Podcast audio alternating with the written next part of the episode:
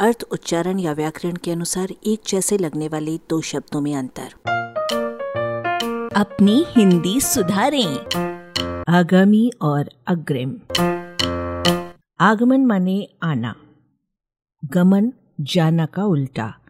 क्योंकि इसके शुरू में विपरीतार्थक उपसर्ग आ लगा हुआ है। यही आदान में देखिए, जो दान का उल्टा है। आगामी विशेषण है। अर्थ है, आने वाला या भावी। ये पूरी तरह से भविष्य से संबंधित है।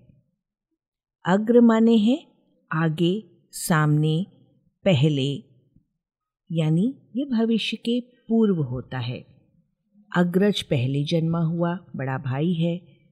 अग्रसर पहले जाने वाला, अगुआ है। अग्रणी और अग्रगामी भी पहले चलने वाले हैं इन सब शब्दों के अर्थ में घटना हो चुकी होती है, इसलिए इनसे भविष्य की अपेक्षा पहले का यानी वर्तमान या भूत का भाव व्यक्त होता है। अग्रदूत भी देखिए, जो पहले पहुँच के किसी के आगमन की जानकारी देता है। यूँ अग्रिम यानी पहले से कृत या प्रदत्त विशेषण शब्द है, जैसे अग्रिम रूप से या अग्रिम सूचना में। पर अकेला प्रयुक्त होने पर यह अग्रिम धन का अर्थ देता है। अग्रिम वो धन है जो किसी वस्तु के क्रय के लिए या कोई काम करने के लिए बतौर खर्च चलाने के किसी को पहले से ही दे दिया जाए। इसकी बराबरी का शब्द पेशगी है, जिसे संक्षिप्त अंतर के साथ बयाना के अर्थ में भी इस्तेमाल किया जाता है। अब ये बयाना क्या है?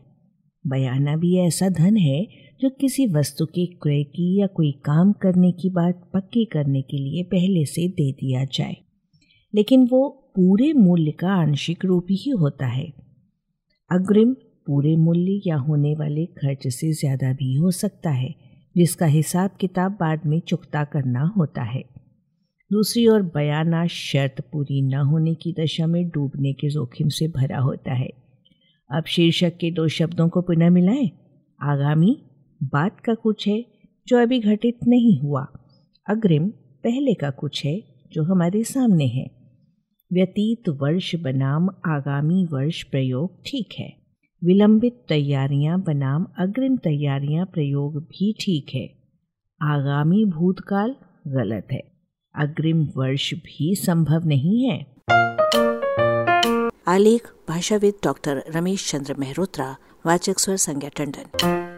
अरबा की प्रस्तुति।